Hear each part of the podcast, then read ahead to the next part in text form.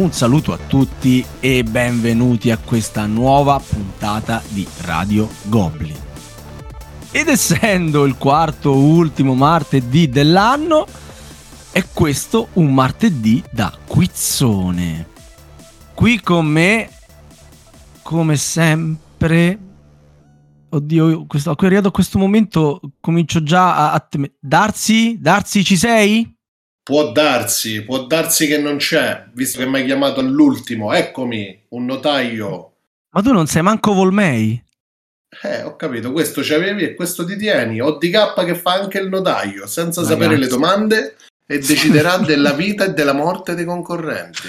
Eccomi. Caspita, ragazzi, siamo nelle mani di ODK e v'ho detto tutto.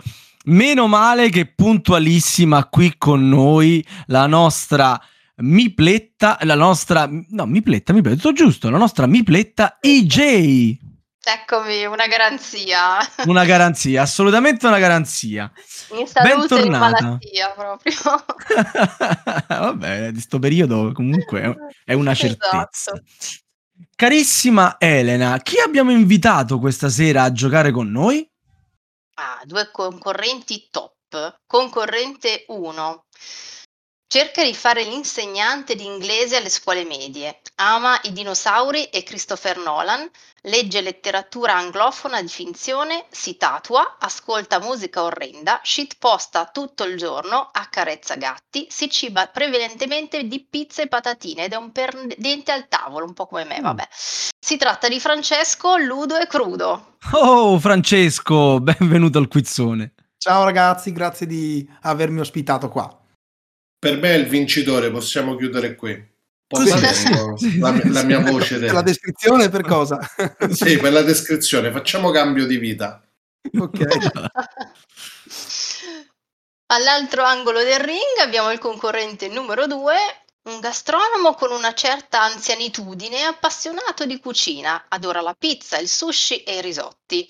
Ascolta musica anni 80 e retrowave, è un patito di serie TV, film e videogiochi.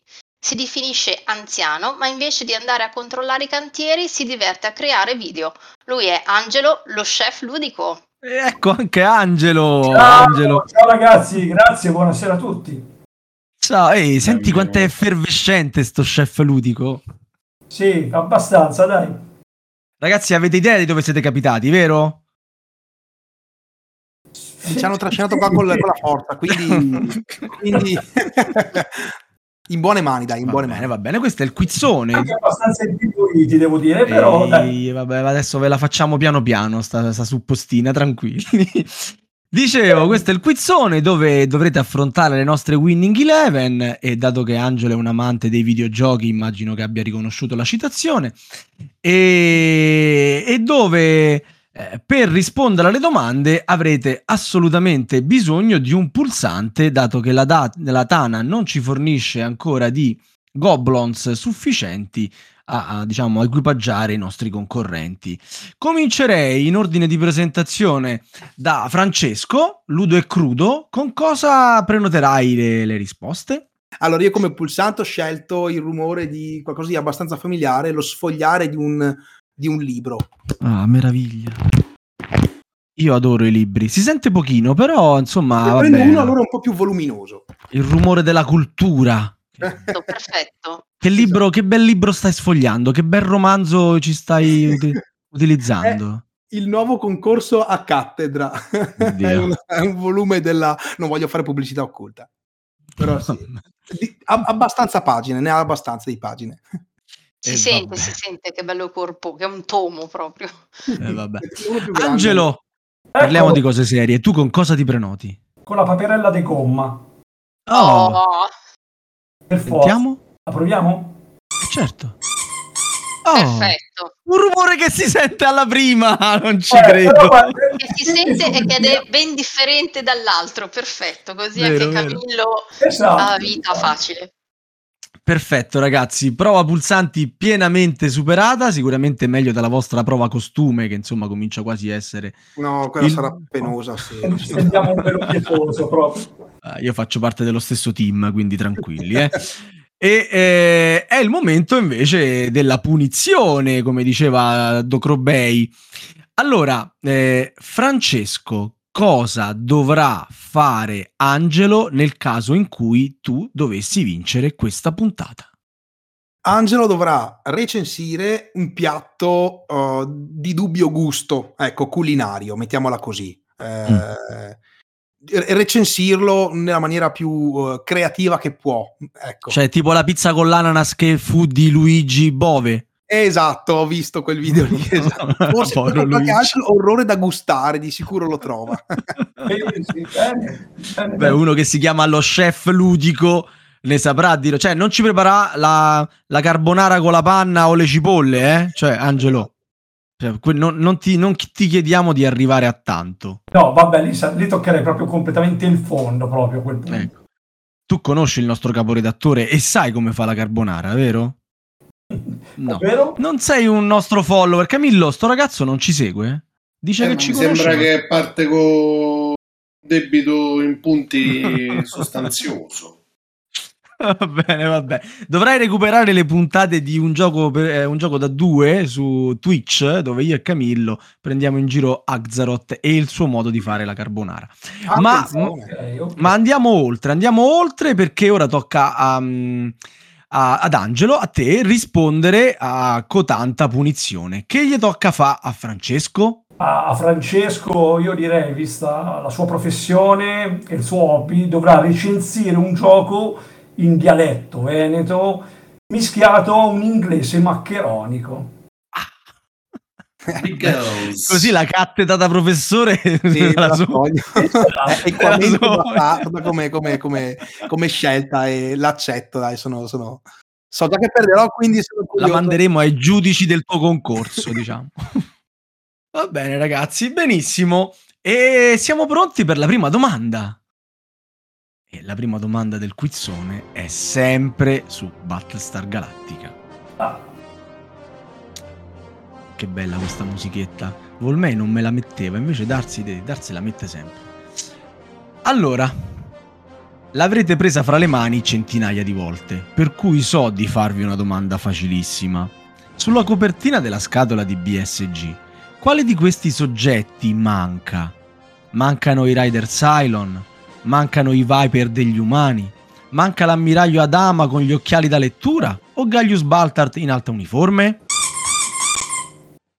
Una paperella! Lo chef. Però ho sentito anche un Ludo e Crudo che si lamentava, cioè che soffriva alla velocità dello chef. Oddio.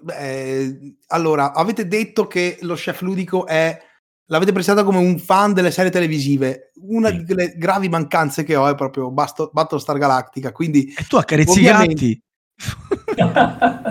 Ovviamente. Se ha già fatto lo squeak, sono la curioso sa. Di sapere. Tu dici che la sa. Era meglio lo squeak. Angelo. Ho detto che la so, però diciamo vado a memoria, no? Ah, ok. Io credo che anche tu avrai preso in mano la scatola di Battlestar Galactica centinaia di volte. No, centinaia di volte no, insomma, comunque l'ho vista diverse volte, visto che ci ho anche giocato, se non erro 3 volte. E credo che sia Gaius Baltar che manca nella scatola, nel disegno. Sì. Manca Gaius Baltar in alta uniforme, questo abbiamo detto. Secondo me sì, se non ricordo male, ma... Direi che Angelo ha segnato il primo punto. Ah, bene. La cosa bella è che Gaius Baltar c'è sulla copertina. Ma non è in alta uniforme. Avete mai visto Gaius in alta uniforme? Ecco, manco io. Cioè, onestamente, non l'ho mai visto in uniforme proprio. Sempre che quella da Santone non possa essere considerata tale. Ma quale uniforme c'ha Gaius? Cioè, da Santone, hai ragione. O da Santone o nudo, mentre sta con Caprica Six, quindi direi proprio che... non era un militare. Era una domanda facilissima, non era un militare. Quella volta dovevo scegliere di guardarmi Battlestar Galactica su Amazon Prime anziché guardare un'altra serie. E vabbè. Tra l'altro l'avete visto Gaius Baltar nell'ultimo episodio di Picard? No, che cosa fa?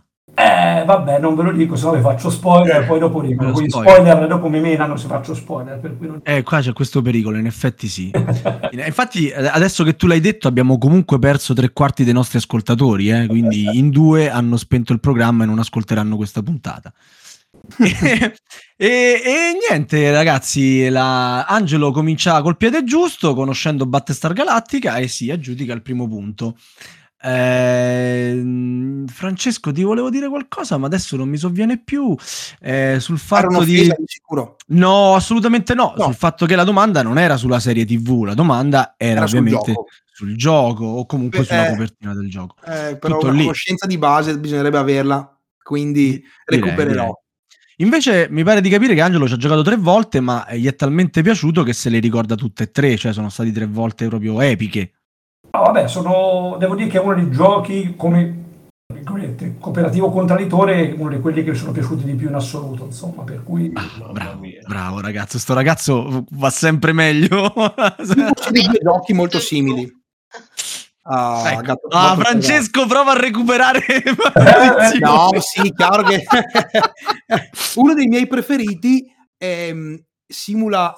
prende molte delle meccaniche di Battlestar Galactica di cooperativo contradditore, che è The Thing, Infection and Outpost 31. Bellissimo, bello. Bravo ragazzo, bravo. Che diciamo che preso punto anche a Francesco. Dai, finalmente 2 concorrenti come si deve. Erano anni che non avevamo 2 concorrenti come si deve. Oh, ragazzi, poi ricordatevi che sono abili, che devo ancora avere l'occasione di giocare, però so che comunque ecco, sono fra i miei preferiti i giochi di questo tipo qua, quindi sì. Bravo Francesco, una porta aperta sotto questo apprezzo.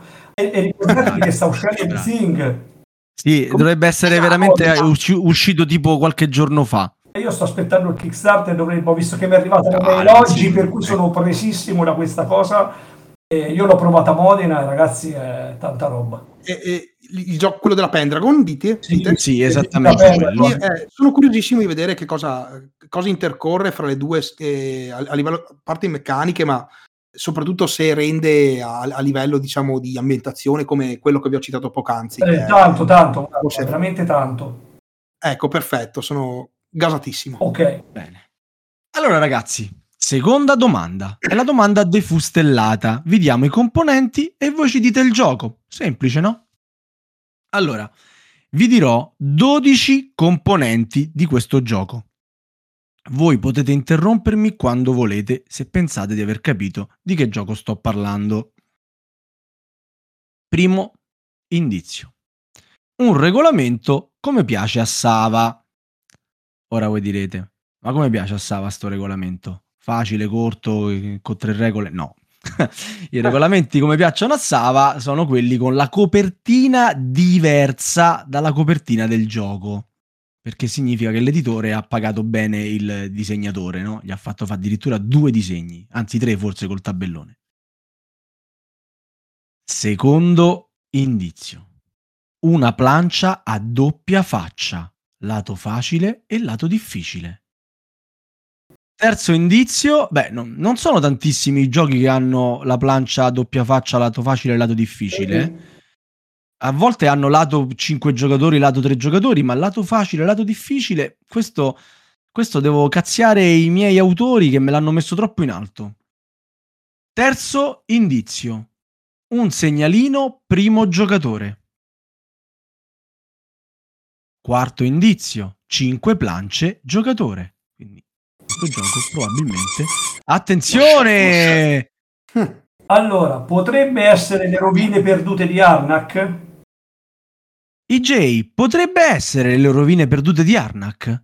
Aia, stavolta lo chef si è buttato, ma ha toppato.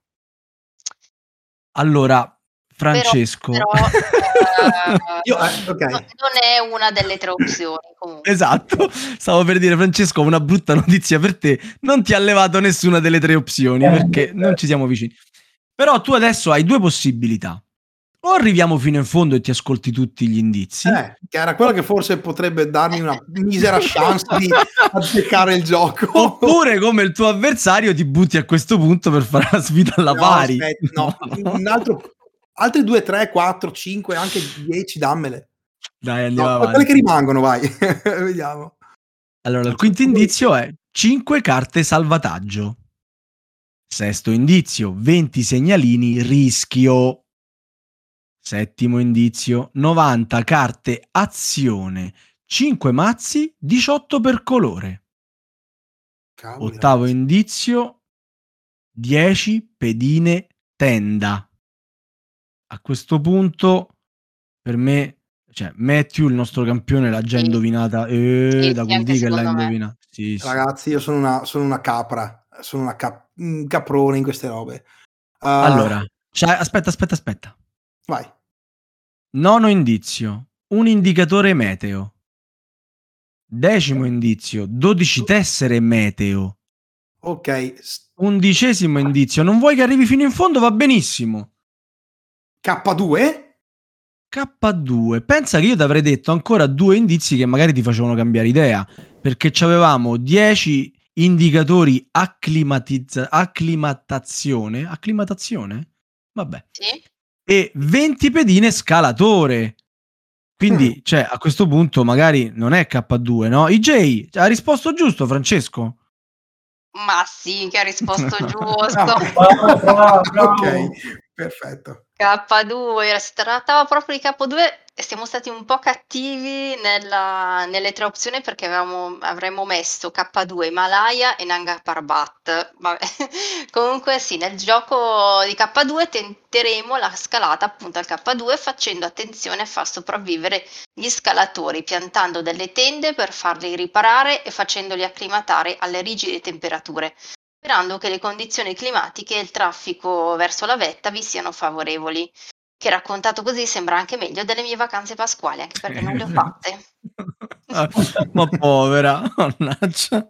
Ho lavorato tutto il tempo. Vorrei ufficializzare il punteggio di 1-1 tra lo chef ludico e Ludo e Crudo. Questo di solito è il compito della mia velina, però come vuoi, Camillo? Cioè, ho capito, che mi hai chiamato a fare? Io stavo niente, per fare presenza. Ho capito. Forse a Volmei non dicono una parola. Che tanto che ogni tanto li devo un po' punzecchiare, li devo svegliare, che se no non mi partecipano. No, bravo, notaio che prende appunti, bravo.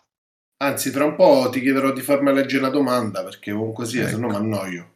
Non t'adagiare, Elena, che insomma... No. Che poi questo ti frega pure il posto da velina, eh. Ormai fa tutto lui qui, eh. Mettiamo la parrucca bionda. Vabbè, un po' di ceretta a posto. Allora, e su questo punteggio di pareggio passiamo alla terza domanda. Forse non tutti sanno che curiosità dal mondo dei giochi da tavolo, nonché tentativo di imitazione della settimana enigmistica.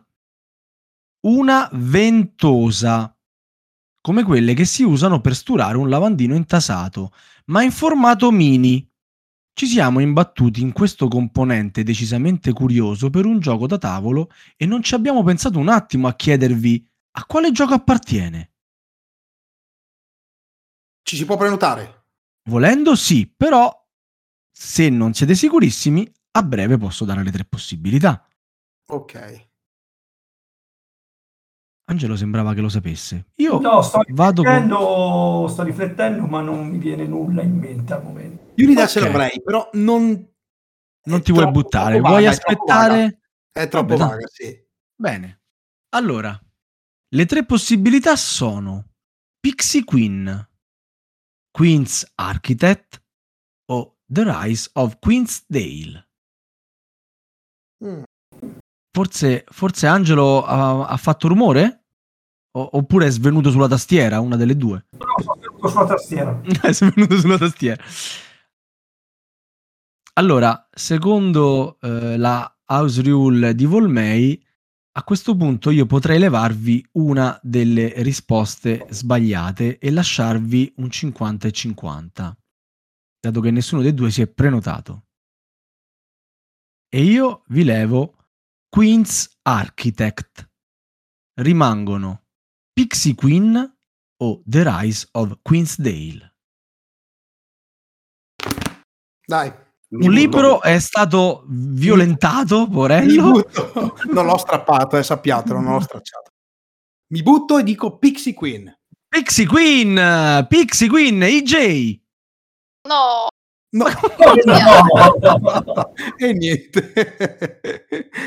Sei buttato male. Però aspetta, attenzione, perché ora tocca ad Angelo rispondere. Vabbè. Vediamo se è stato attento, perché non gli ripetiamo la risposta. La strada. Allora. Spiegata la strada ad Angelo. Erano Pixie Queen. Poi che l'ha detta Francesco ed era diciamo sbagliata. Poi c'era Queen's Architect, che ve l'ho levata io. Tu puoi scegliere The Rise of Queensdale. The Rise of Queensdale, giusto? Sei sicuro? La accendiamo? Guarda. Ok. IJ è la risposta esatta? È la risposta esatta, evidentemente. Se vi state chiedendo a cosa serve la ventosa, dovete sapere che The Rise of Queensdale è un gioco legacy il cui tabellone ha degli esagoni incassati che possono essere estratti con la suddetta ventosa, rivelando nuovi edifici e azioni da poter sfruttare. L'editore avrebbe potuto usare qualcosa di meno particolare per lo scopo, ma a noi del quizzone sarebbe venuta a mancare questa simpatica domanda. Grazie, Alea. Oh, che bella domanda che abbiamo fatto. Quindi, e quindi il punteggio come si aggiorna quando uno sbaglia? In realtà ci ha azzeccato. No, ha azzeccato Angelo, quindi siamo 2-1 per Angelo, il chef ludico. Beh, è un gioco semplice questo. Quando uno è forte, cioè. Benissimo. Terza domanda archiviata e siamo pronti per la quarta. Qua o si fa la storia o si muove. Storia dei giochi, certo, ma anche storia nei giochi. E questa sera vi parlo di Zona, edito nel 2019 sotto l'etichetta Rebel, trae ispirazione da fatti realmente successi il 26 aprile, oggi, il giorno del quizzone. Aspetta, qua c'è una battutaccia di Volmei. Che cosa? Già sai io non ho fatto la domanda, tu già sai la risposta? Tecnicamente no, però conosco il gioco, io posso anche provare a buttare. Sì, ok, ha risposto prima lo chef, quindi vabbè però adesso vediamo, perché mi piace questo fatto che addirittura io non sono nemmeno arrivata a farvi la domanda, perché ero rimasto un attimo sulla battutaccia di Volmei che non ho letto e che quindi il nostro pubblico non scoprirà mai. Notaio, devo leggere la battutaccia di Volmei. No, non c'è bisogno, non ti preoccupare, è tutto a posto. Ho chiesto una cosa al notaio così che mi lavora. La sentiamo tra poco, sono più interessato a sapere lo chef ludico che cosa vuole dirci, visto che si è prenotato, quindi ha diritto alla parola. Un gioco ispirato a Chernobyl, a tutto quello che è accaduto a Chernobyl, per cui diciamo, ecco, quella era la mia risposta. Quella era la sua risposta. Ma per voler continuare a tenervi un po' sulle spine, invece, Francesco, tu che cosa avresti voluto dirci? Stessa cosa. 26 aprile 1986, la centrale di Chernobyl che esplode. Esatto. Che esplode. Sulla serie televisiva so abbastanza perché quella l'ho vista, quindi questo giro so. È semplicemente fantastica. Fantastica.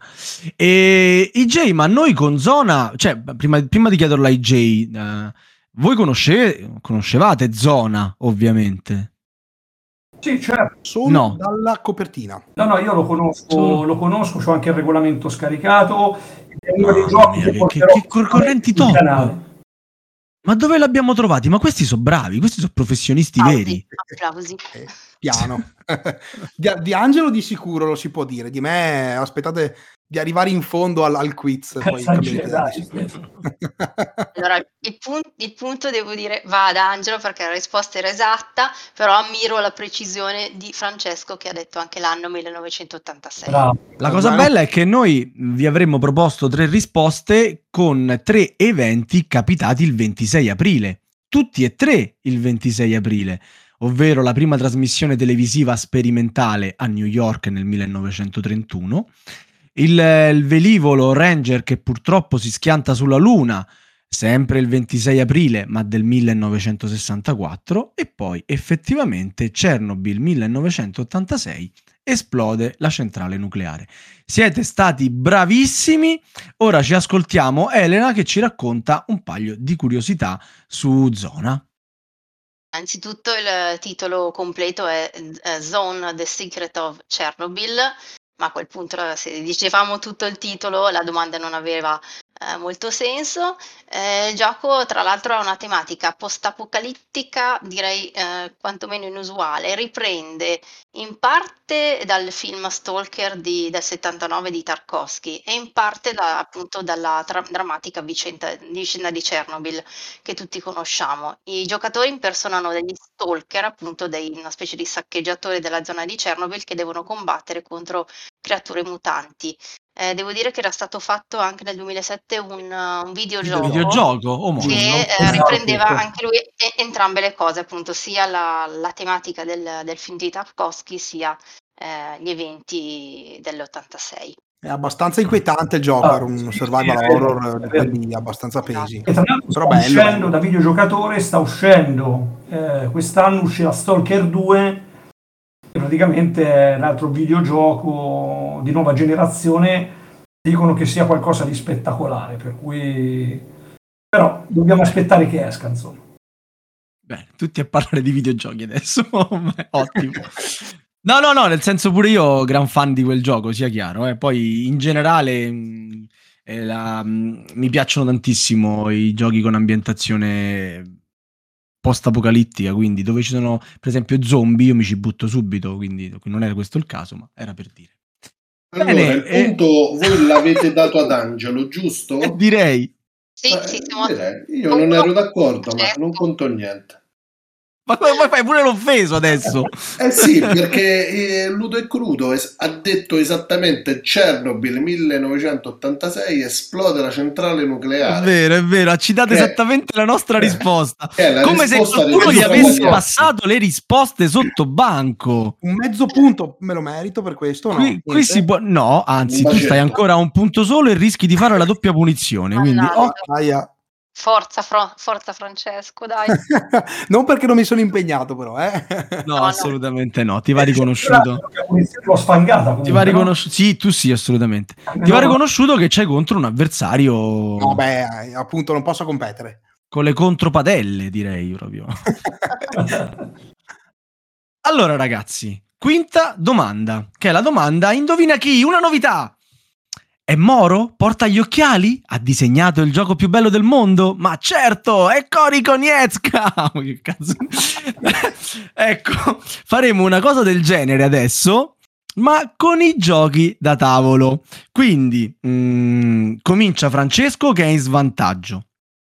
Francesco mi porrà una domanda su un gioco che noi abbiamo già scelto e io potrò rispondere solo sì o no alla domanda, quindi occhio entrambi a farmi domande non aperte, ma in modo che io possa rispondere solo sì o no. Sarebbe la Kinator praticamente. Ma tipo, sì, ma si chiama Indovina Chi? Per noi siamo degli anni 70, no? Cioè, ma perché dobbiamo andare a cercare ste... No, sì. Allora, dicevo, oltre la possibilità di farmi una domanda, ogni turno che mi fate una domanda, che mi farete una domanda, avrete anche la possibilità di buttarvi e rispondere. Ok? Se io per qualsiasi motivo non dovessi conoscere la risposta alla vostra domanda, ho il mio valido notaio che mi supporterà anche e potrà rispondere al posto mio. Io direi che bene o male vi ho spiegato come funziona questa domanda, una novità anche per i nostri ascoltatori che potranno darsi un punto se la indovinano prima di voi, semplicemente con i vostri stessi indizi. Francesco, vai con la prima domanda. È un German? Direi senza dubbio di sì. Passo la palla, troppo grazie. Troppo grazie. Allora, ambientazione fantascienza? Sono in dubbio, Camillo. Io risponderei di no. No. Confermo no. Io avrei detto di sì, però ecco, lo sapevo. Dai, diciamo che esiste un'ambientazione che individua esattamente il genere, però non stiamo nel mondo della realtà. Dai, però io devo rispondere sì o no, e quindi Angelo, vuoi buttarti o passiamo alla parola a Francesco? No, passiamo alla parola a Francesco, non c'ho ancora troppi indizi sufficienti, dai. Ma se no poi lo potresti aiutare, no? Eliminando giochi. Anche. Va fino ai 4 giocatori. Oddio, ponimela un pochino meglio questa domanda. Tetto massimo di 4 giocatori? Tetto massimo di 4 giocatori? No. Ok. Allora, all'interno del gioco, come meccanica, c'è anche il deck building? No, assolutamente no.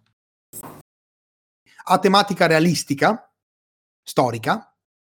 Ah, no. No. A questo avevamo già un po' risposto con Sci-Fi, ampliando un po' il senso della questione. Cioè, non sono eventi realmente esistiti, quindi non è un wargame con un'ambientazione storica e non è, che ti posso dire, un contadino che coltiva la brughiera, per carità. Ok, era quello che mi interessava sapere. Ok, però insomma non è proprio fantascienza, ma non è una roba che sostanzialmente apriamo la porta di casa e ce la troviamo lì. Penso e spero, soprattutto penso e spero. Anche lì abbiamo escluso tutto Uwe Rosenberg. Sì, più o meno sì. Esatto. Tutta la ludografia di Uwe. È un German con miniature? No. Ok. È edito dalla Cranio Creations? Direi proprio di no. Ok. L'autore è italiano? No. Qui incomincia a essere un po' più complessa la situazione.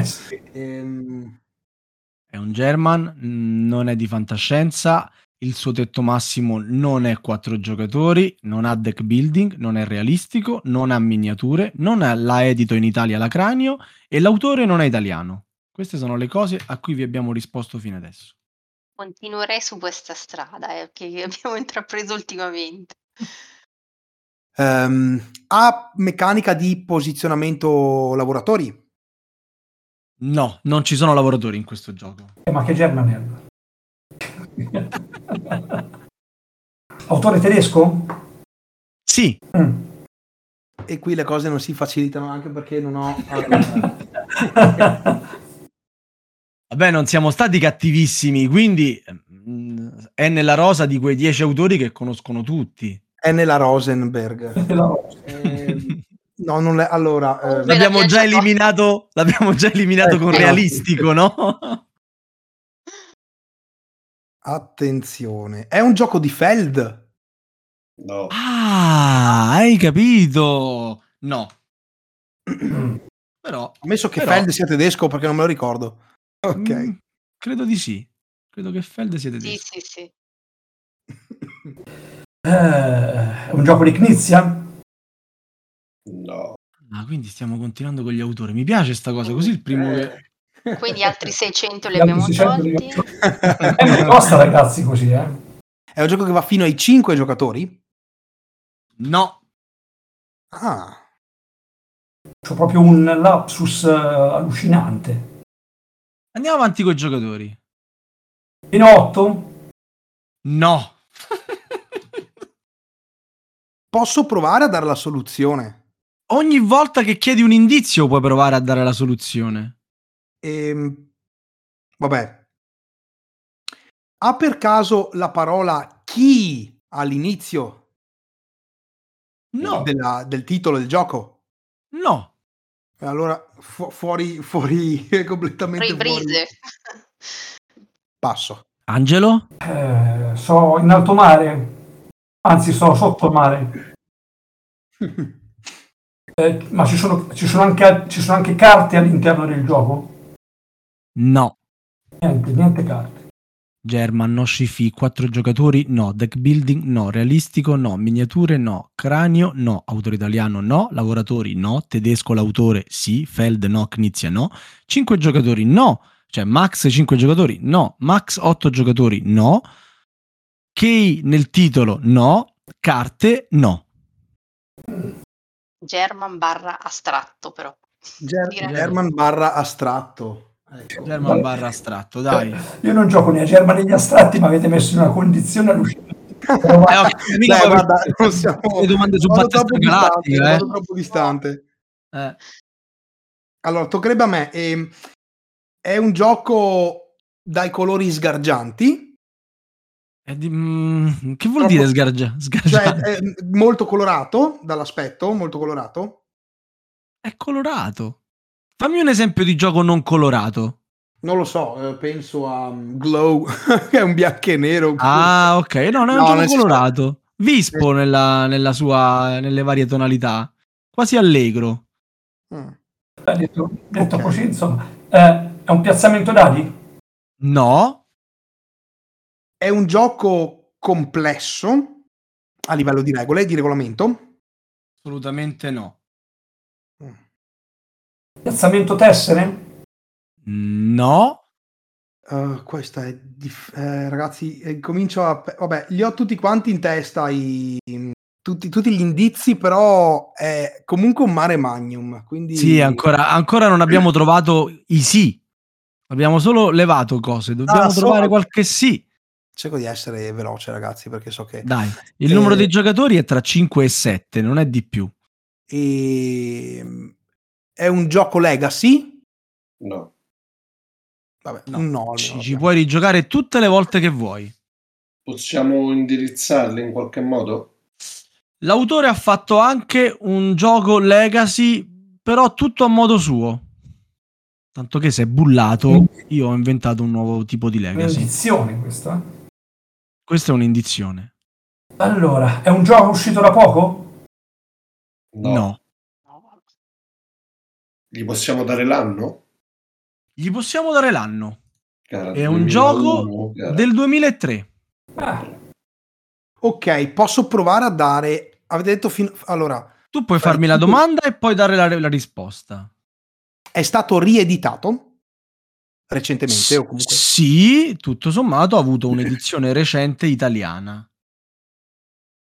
Però quando parliamo di riedizione parliamo di ristampa, non parliamo di cambiamento, stravolgimento del gioco. Ristampato.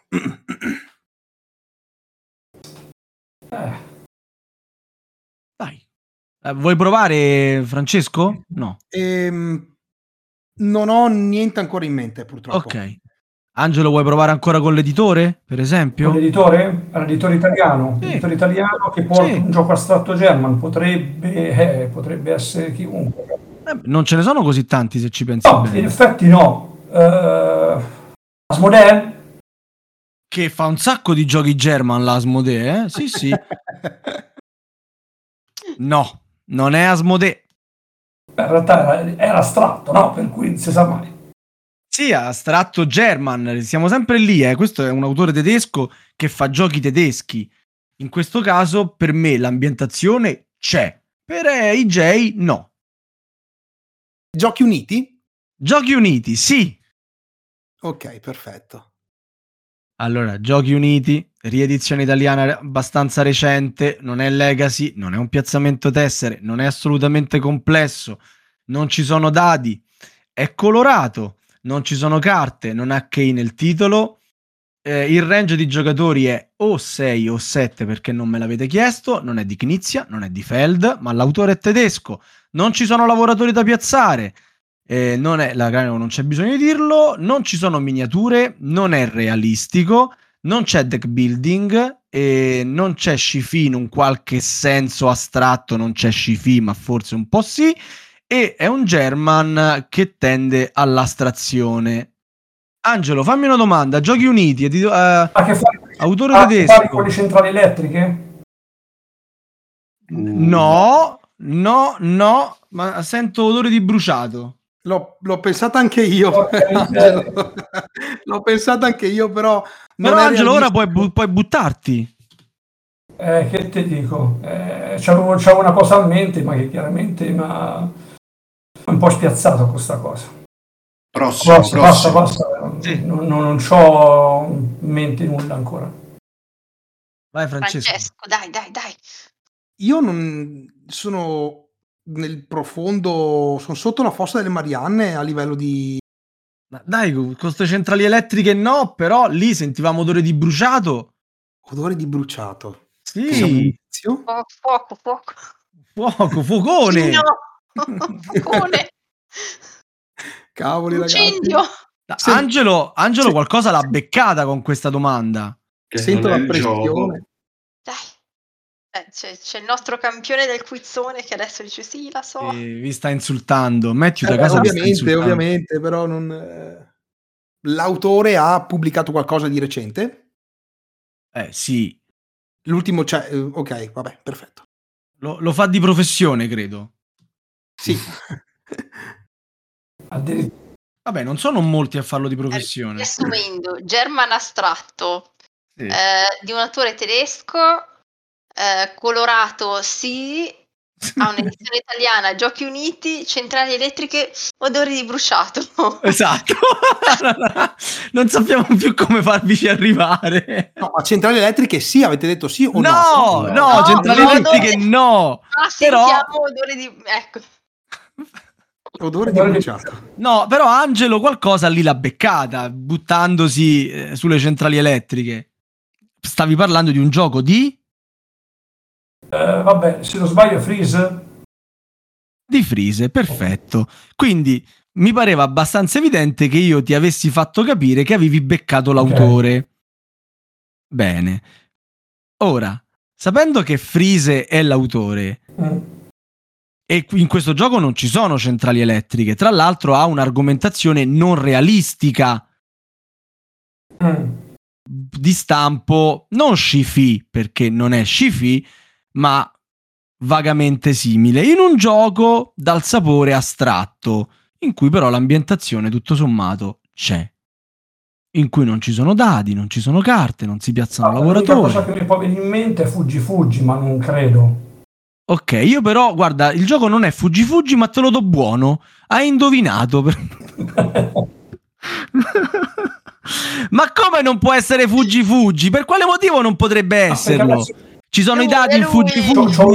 Ci sono le carte?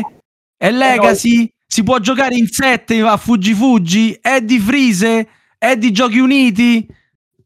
Era Fuggi, ragazzi. Mi sa che sta cosa su Indovina Chi la dobbiamo un attimo... Era meglio che le domande le facevamo noi. Vedi Elena che te l'avevo detto?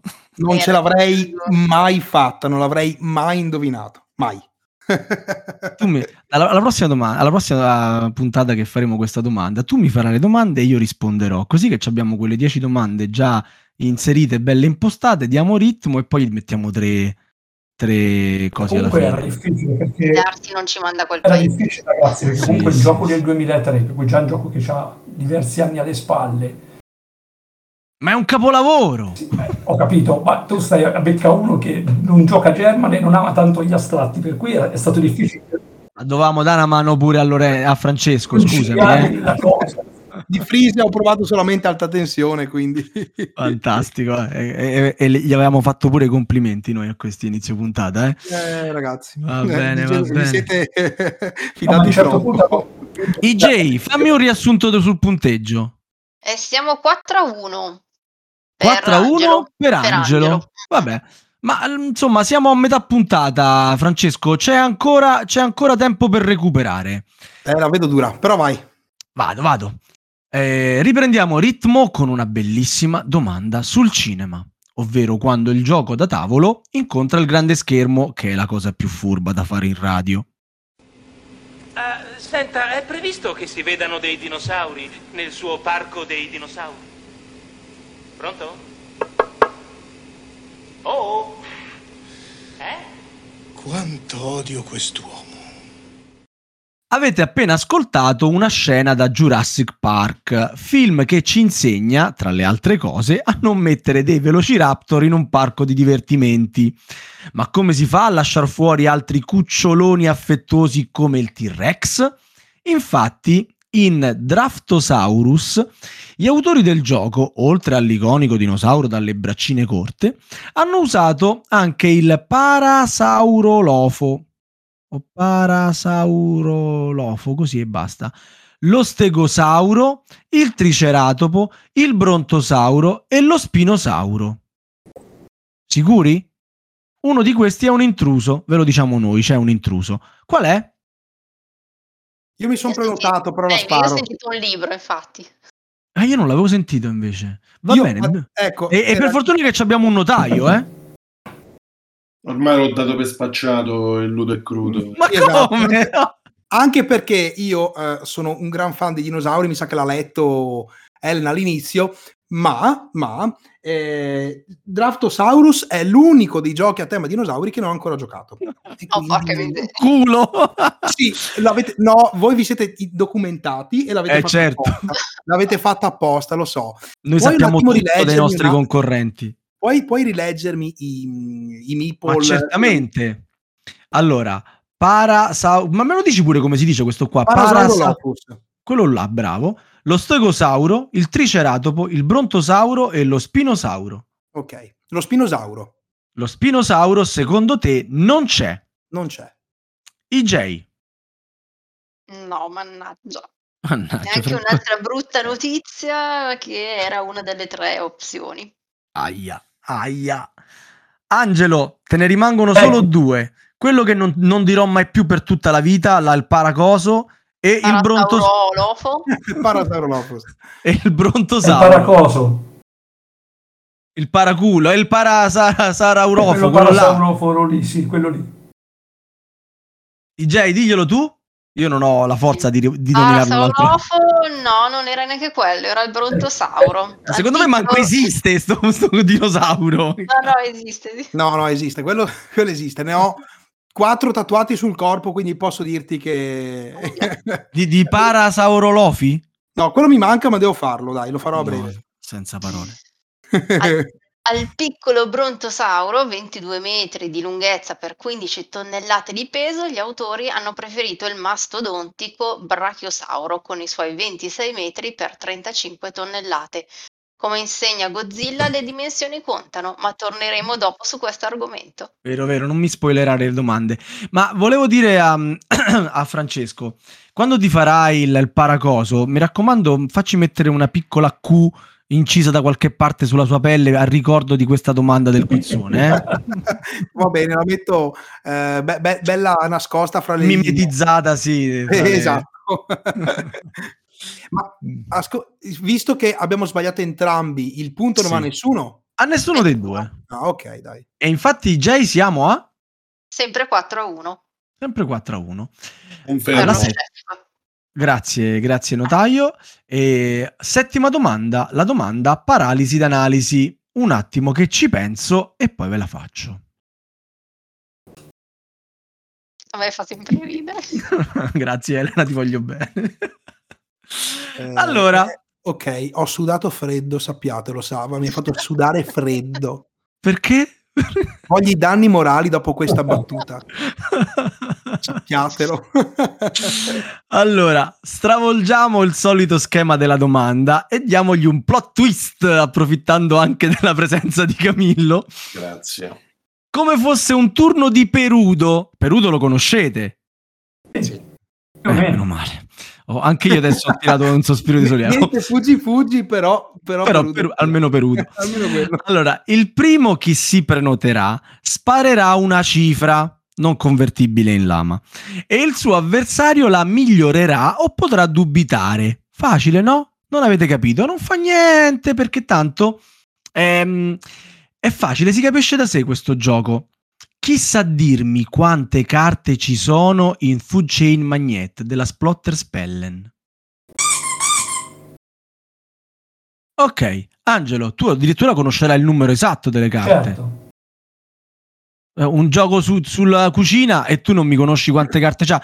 Voglio fare una specifica. Un gioco manageriale, insomma. Dai. Ma si cucina, si fanno i panini, la pizza, si stanno le Coca-Cola. Ma che stai scherzando? È un gioco sulla cucina. Allora... volevo specificare questo prima che tu risponda. Non sto parlando delle sole carte personale, ma di tutte le carte presenti nella scatola di FCM. Okay. E tu non mi devi sballare il totale, però un numero qualsiasi sotto va benissimo. Considerando che è un gioco di carte, immagino ce ne siano tante le partenze, io partirei comunque con almeno 200 carte. 200 carte, mamma mia. E Francesco, alzi la posta. Rilanci, sono di più di 200 carte. Oddio, allora, da quanto mi ero informato sul gioco, poco purtroppo, o per fortuna, visto che mi spaventa quella... È un gran bel gioco. Mi spaventa abbastanza. Alzo di una trentina, 230. 203, cifre alte. ODK non ti tremano i polsi. Mentre no. Lo dico, sì. mi sto asciugando la fronte perlata. Angelo, dubiti che siano 230 o sono di più? No, secondo me sono di più. 280. 280 carte. Francesco, sono di più oppure vogliamo dubitare? Sto pensando se, sì. Se è possibile, perché non ho anche idea di quanto grande sia la scatola e cosa riesca a contenere quel gioco. 280. Bisogna dire che le scatole della Splotter Spelle sono sempre sottodimensionate, cioè una volta che tu hai defustellato scatole zip non ci rientra più niente. Farci rientrare. Esatto.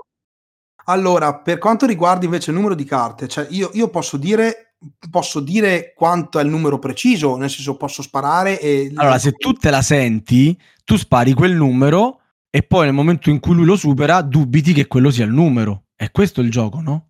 Ok, allora vado con 295, un numero così, bello preciso. Pesante. Angelo, 295 sono parole pesanti. Però secondo me potrebbero essere qualcosa in più. Questa è una tattica di rimando a che l'altro dubiti sostanzialmente, si vogliono tenere la possibilità di stare dentro. Bravi, state giocando strategicamente bene. Angelo, mi devi dire una cifra oppure devi dubitare? No, ti dico una cifra. 300, cifra tonda. Ma c'entrano 300 carte dentro la scatola di FCM, Francesco? Ci stanno? Ma sì, che ne so, dimmelo tu. Mi rendo conto che gli altri componenti sono un regolamento, una plancia componibile, giusto? E poco altro, e un porta, e un, come si chiama, lo standy per le carte, credo, se non sbaglio. Non mi risulta. Però, no, allora quelli è se nella tua scatola ce l'hanno messo, quello è custom. Io rosico, se nella tua c'è io rosico. Okay. Io me la sono fatta con un ventaglio, ti dico solamente questo. Vado per 300. 15 carte. Non si è sentito questo rumore. Ecco. Esatto. Angelo, 315 carte. Ci sono? Non ci sono? Ce ne sono di più? Sono di più. 320. 300, alzato solo di 5. Qua ci avviciniamo, ragazzi, 320. Giù le mani da Google tutti e due, L'ho beccati, I gei li ho beccati, stavano controllando su Google quante sono le carte. Io veramente c'ho solo il cellulare davanti con la paperella. Allora, dubiti. Attenzione. Allora, breve riepilogo. Angelo, lo chef ludico, ha detto che dentro la scatola di FCM, fra tutte le carte presenti, ci sono almeno 315 carte. Se sono di più di quelle effettivamente dentro la scatola, ha sballato e il punto va a Francesco. Se sono di meno di quelle effettivamente dentro la scatola, invece ci ha azzeccato, Francesco è stato col braccino e il punto va a lui. E adesso lascio la parola ad Elena. Allora, nella scatola di FCM troviamo 222 carte per il personale e non 223 come è scritto nel regolamento, più 84 pietre miliari o obiettivi che dir si voglia, milestones, 18 carte per la riserva della banca e 6 CICO. Pare quasi la domanda di fustellata, Comunque dicevamo per un totale di... l'urlo di tamburi. I conti li ho persi, mi sono perso a... Totale 330 carte. Non è troppo distanti, incredibile comunque, cioè... Sapevo che era un gioco peso anche sotto quell'aspetto, quindi no, siete stati bravissimi, bravi tutti e due, siete avvicinati tantissimo, bravi. Ma il punto va ad Angelo. Tante carte, il punto va ad Angelo che arriva a 5-1. Però Francesco può ancora pareggiare. Ah, vabbè, ragazzi, a questo punto posso solamente sperare di farne un altro di punto. Sì, dici per evitarti la doppia punizione. Sai che sarebbe la prima volta che succede? Sì, allora succederà, sappilo. No, ma perché? No, dai, no. Io l'ho detto che sono un perdente al tavolo. Fate conto che questo sia un tavolo virtuale. Effettivamente l'hai detto, Ma dai, ci sono ancora domande. Però sì. Allora, ragazzi, ottava domanda, ovvero il gioco della copertina che ad aprile non ti scoprire. Tra le vie di una cittadina europea si nota sullo sfondo un edificio religioso, simile a Notre Dame, attorniato da sagome di qualche volatile. Avvicinandoci all'osservatore, molte case, dai tetti spioventi in legno, ancora leggermente sfocate. In primo piano il caos. In alto due corvi, uno dei quali in volo sta tenendo tra le zampe un fungo. Tra le bancarelle, quella più evidente mostra una donna dai capelli rossi e gli abiti vistosi che porge a un uomo con un incipiente calvizie un'ampolla contenente del liquido verde. Ludo e Crudo la sa, ma anche Angelo si è prenotato. Io a questo punto chiedo conferme al notaio. Chi si è prenotato prima? Ludo e Crudo. Non ci deludere, faccia questo secondo punto. Vado con la risposta sbagliata, ok? Almeno non beccare una delle tre che abbiamo messo noi. Se devi sbagliare, dico, almeno non beccare una di quelle. Vado, io l'ho detta. IJ ha beccato una di quelle tre? Ha beccato una di quelle tre. Però è quella giusta. No, non se l'ho fatta. Grande. Oh. Parliamo proprio di uno dei backbuilding più conosciuti, il bel titolo più push your luck per famiglie, ma apprezzato anche dai giocatori, portato in Italia da De Vir, che ha appena localizzato anche la prima espansione, Le streghe erboriste. Perché io volevo fare la risposta era Ciarlatani di Quedlinburgo. Volevo far notare a tutti i nostri ascoltatori che non se ne sono accorti che Francesco Ludo e Crudo ha messo in atto con una capacità veramente mirabolante la sacra tecnica Nanto del pianto di 0,73 e questo gli è già valso il secondo punto. Quindi ragazzi, io fossi in Angelo comincerei ad aver paura. Siamo 5-2. Grazie AJ. Nona domanda. A Natale ci saremo già stufati di giocarlo. La domanda goccia, qua la nostra redazione si prende anche la paternità delle domande. Bravo goccia e grazie per le domande che ogni mese ci regali. Allora, quale di questi tre giochi, per goderselo in toto, è stato il più ritardatario rispetto alla promessa di consegna indicata durante la campagna Kickstarter? Requiem Vampire Knight, Shadows of Bristol, Battleborn Legacy. Lo chef lo sa e aspetta prima di rispondere. IJ, dovesse rispondere esatto, sarebbe la zampata vincente? Sì, confermo. Quindi non sentirti sotto pressione, Angelo, è tutto a posto. Ti stai giocando solo un match point. Battleborn Legacy! IJ! Sono senza parole. Anch'io, però la risposta sbagliata. Mannaggia. Allora, posso darla io? Direi se vuoi, se stai posso partecipando provare. Anche tu. Abbiamo 50 e 50. Le altre 50... due sono, avete detto, Requiem Vampire Knight e Shadows of Bristol. Io direi Requiem Vampire Knight.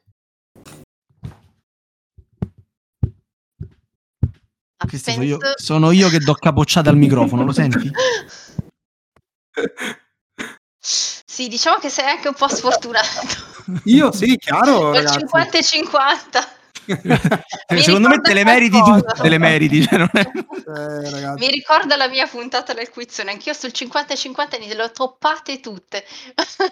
Vabbè, ragazzi. La risposta era Shadows of Brimstone, quindi Shadows. Angelo comunque direi che la zampata l'ha tirata lo stesso, anche senza merito. Sì.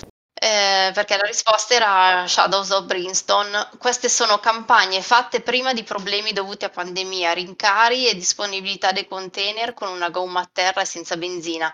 Quindi i ritardi sono dati da calcoli fatti male, piccoli intoppi di percorso o produzione ancora da iniziare mesi dopo la chiusura della campagna, cavallette e tintorie che non portano i tight. I bikers di Shadows of Brimstone con il pledge Minecart nel maggio del 18, dopo soli quasi 4 anni, hanno potuto intavolarlo nella sua completa totalità. Il gioco base era stato spedito prima e chi ha pagato spedizioni extra ha ricevuto anche parte delle espansioni, ma rispetto agli altri titoli gli è già andata anche bene, tipo Burning Sun, che è iniziato ad essere consegnato 4 mesi dopo la data stimata del 2014, e ancora tutti non lo hanno ricevuto, tra cui il nostro pennuto 77 che fino all'anno scorso chiedeva dove fossero le sue copie, la sua copia, per non parlare di progetti come HQ25. Per Requiem Vampire Knight invece hanno avuto un cambio di diritti dei fumetti su cui si basa, allungando a poco più di 3 anni l'attesa, e Battleborn Legacy, 3 mesi sono una data accettabile. Ecco. Nel dubbio fate come Sava, chiedete a un amico di fare il pledge e giocate con la sua copia. Ma non è vero sta cosa, io anzi scoraggio sempre, non fate Kickstarter. Oh, sì. È questo quello che vi succede quando li fate.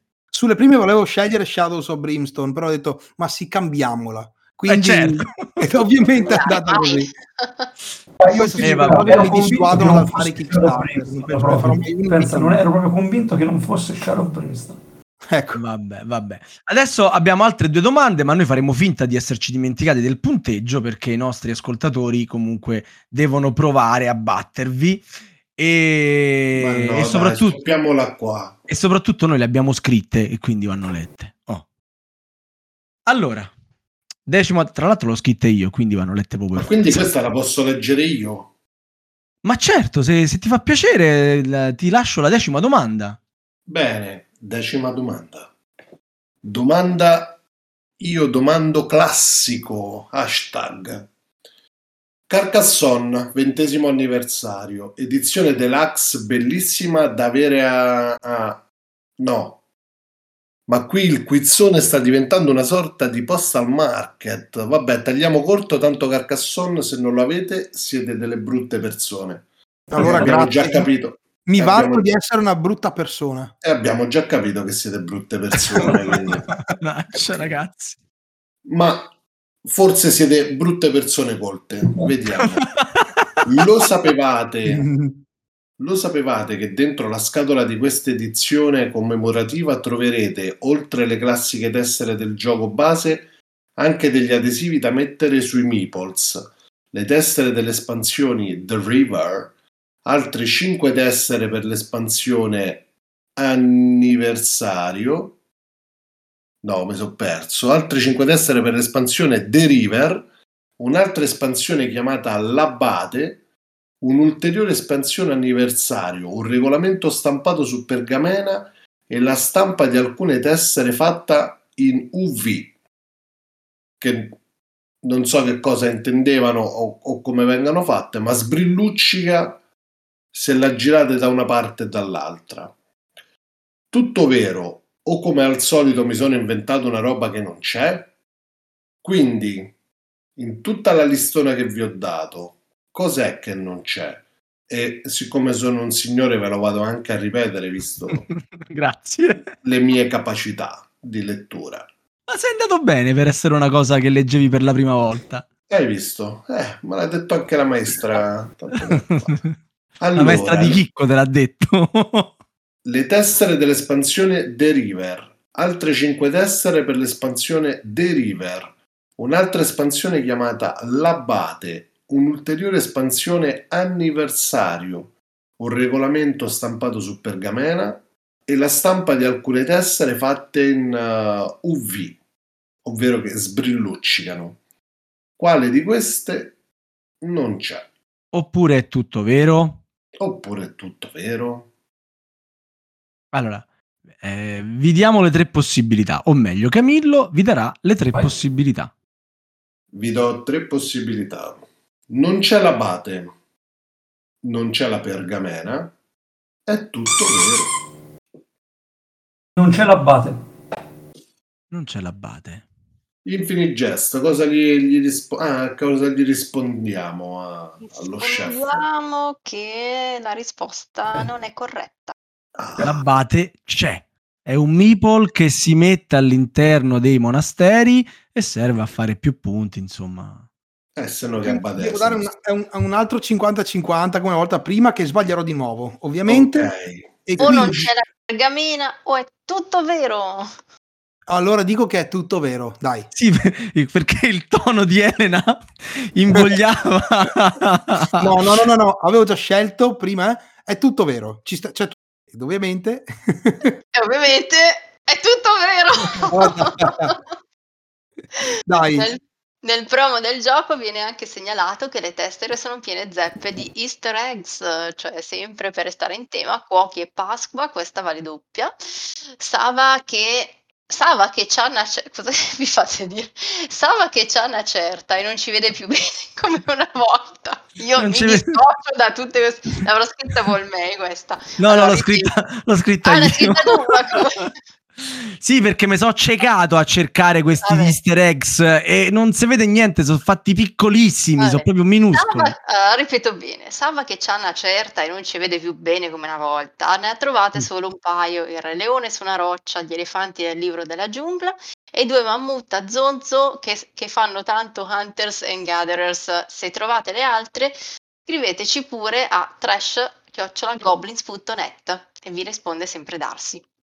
Esatto, oppure vi risponde anche ODK, perché abbiamo ricevuto una mail di un fan di ODK che abbiamo prontamente letto a un gioco da due, quindi insomma le mail arrivano, scriveteci, anche perché io sono curioso di capire se voi ci avete trovato degli easter eggs che io non ho visto. E bene, quindi Francesco fa il terzo punto addirittura, si sta sciogliendo verso la fine, dovevamo fare altre 2 o 3 domande. No, siamo 5-3, dai. 11ª e ultima domanda. Perché 11? Perché in minuti è il tempo di cottura medio della pasta corta. Ci sta con Ludo e Crudo e con lo chef ludico. Ci stava benissimo, ci stava. Allora, per i nostri ascoltatori, l'ultima domanda, l'11ª domanda, è spesso anche la domanda delle polemiche. E per la nostra domanda preferita sulle polemiche torniamo ad un vecchio ma sempre vivo cavallo di battaglia di questa trasmissione. Le dimensioni contano? La redazione del Quinzone si sente di prendersi le sue responsabilità e dirvi sì, contano. È uscita da pochissimo la terza edizione di Betrayal at the House on the Hill della Avalon Hill, tradotta completamente in italiano dalla Hasbro. I simpaticoni degli editori però non ci hanno risparmiato l'ennesimo formato di scatola che non fa scopa con nessun'altra dentro la nostra collezione. Sapete però dirci a quale dimensione standard si avvicina di più? Ovvero dove c'è il minimo scarto fra le dimensioni che adesso vado a dirvi?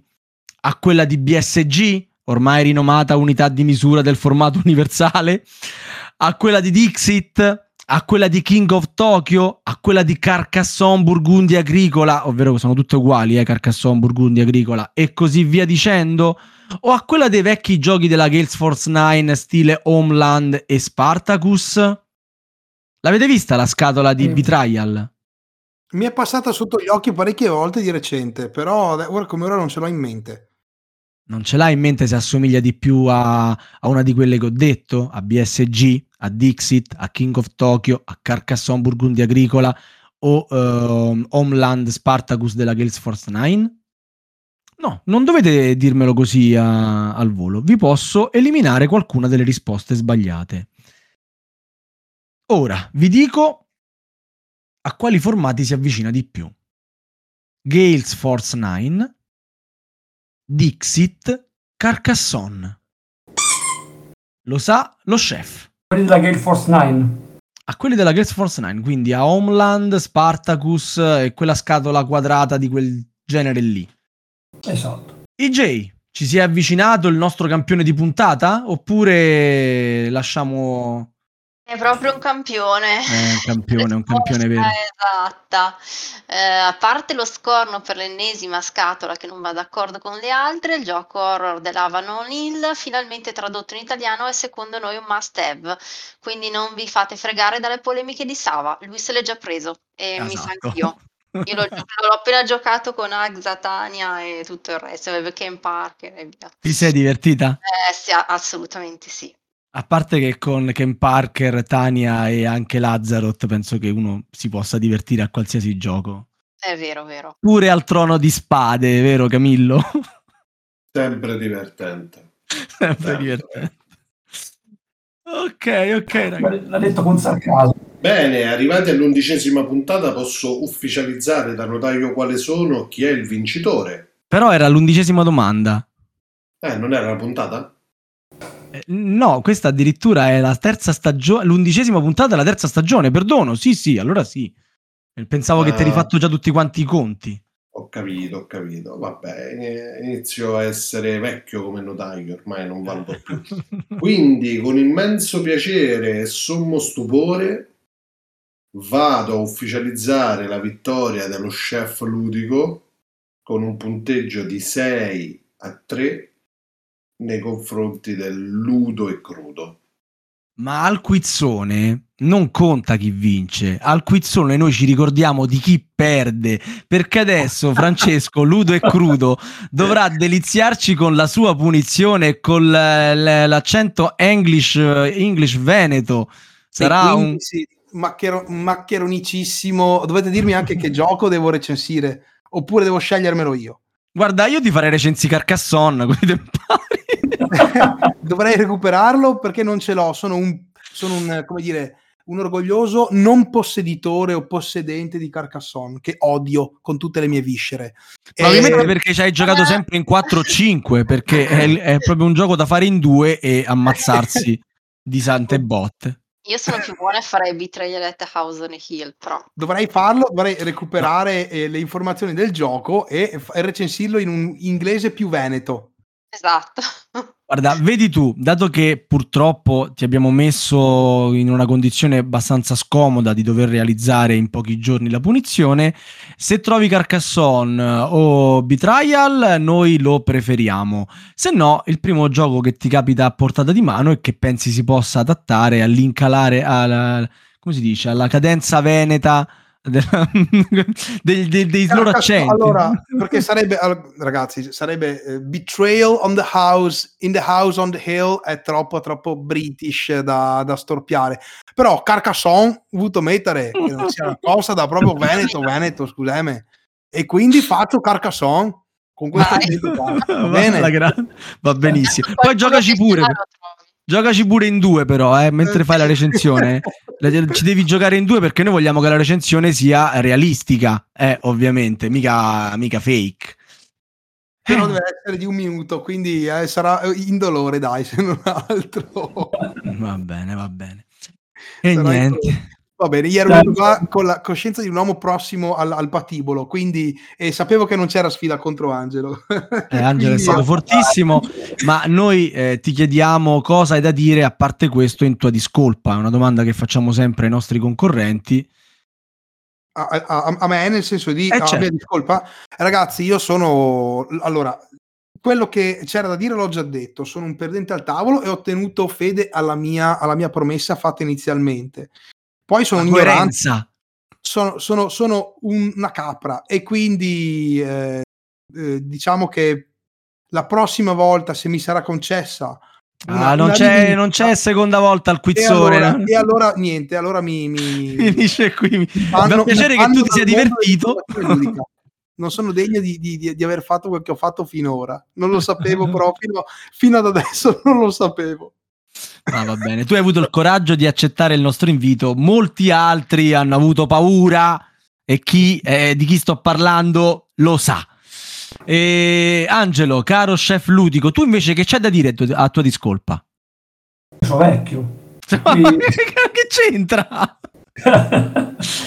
Essendo cioè, vecchio, esatto, ha avuto un vantaggio, esatto. Certo. Allora, se non fosse stata per la sfiga di Francesco di lasciarmi praticamente almeno due domande col 50%, non so se sarebbe andata così, insomma, per cui obiettivamente a bottare culo, insomma, c'è vabbè. Beh, dai, diciamo che comunque Angelo ha vinto anche per una sua più che discreta conoscenza del mondo. Io le più delle domande ho sparato a caso e non ci sarei arrivato con la conoscenza che avete voi di sicuro. Quindi è stata comunque una bella sfida. Studierò di più. Bene. Mi fa piacere che ti abbiamo dato lo stimolo per migliorare. Ma noi a questo punto siamo sempre con un po' di malinconia che insomma... ci lasciamo alle spalle tante risate, tanti nuovi amici e teoricamente questo dovrebbe essere il momento della citazione, ma no, perché continua la protesta silente della redazione nei confronti del signor Darsi, che anche in questa puntata ci ha mollato in extremis, infame, e noi niente citazione. Vogliamo invece ricordarlo con una sua freddura, comparsa anche su Spinoza. Ci lascia il fondatore di Radio Maria. Non si sentiva bene. Mamma mia, Darsi, ti prego, ritorna, perché insomma questa è pazzesca. Non penso di poterci leggere le due citazioni. Buonanotte a tutti. Ciao a tutti. Buonanotte a tutti. Ciao.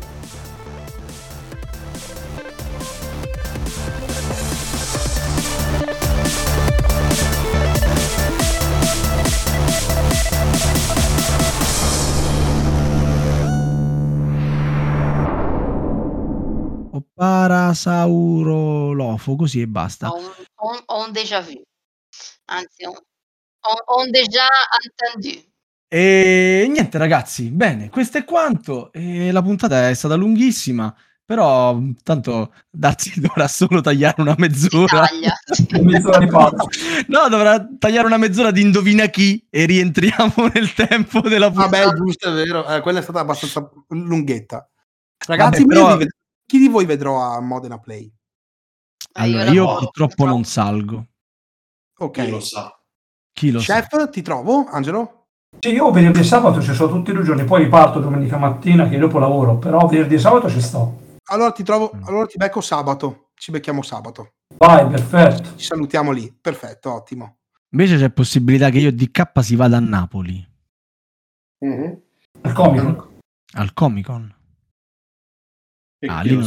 Troppo lontani poi da lì, eh? Per me sì, ma mai dire mai, magari per le edizioni future non sarebbe male.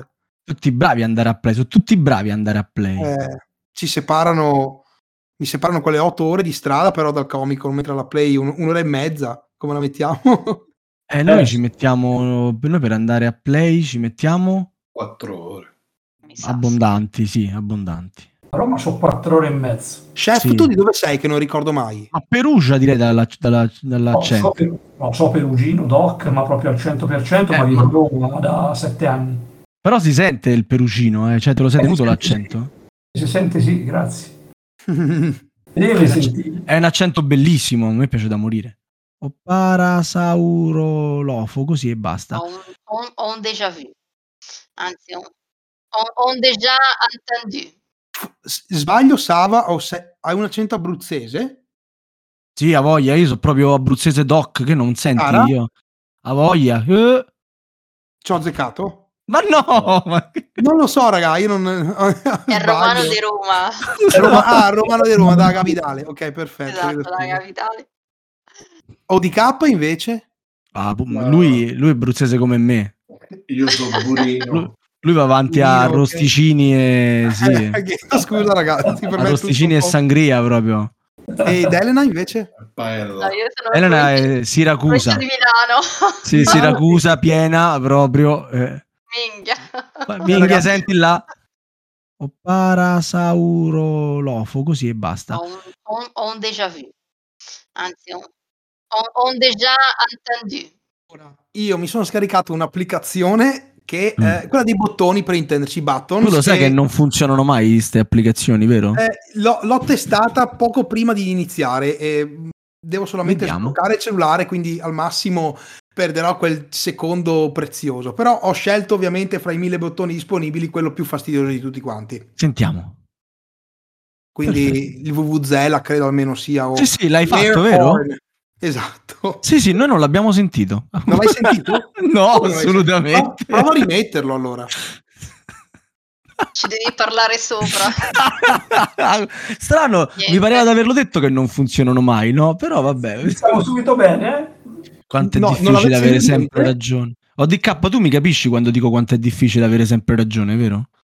Sì, è una vitaccia la tua. Decreto la vittoria di Angelo, lo chef ludico. Complimenti, Angelo. Allora, potrebbe prenotarsi e sbagliare sempre, quindi allora vincerebbe comunque Francesco. Ma dovrebbero fare tutti e due la punizione. Anche se non riuscisse mai a prenotarsi. Esatto, giusto, vero. O parasaurolofo, così e basta. Ho un déjà vu. Anzi, ho un déjà entendu.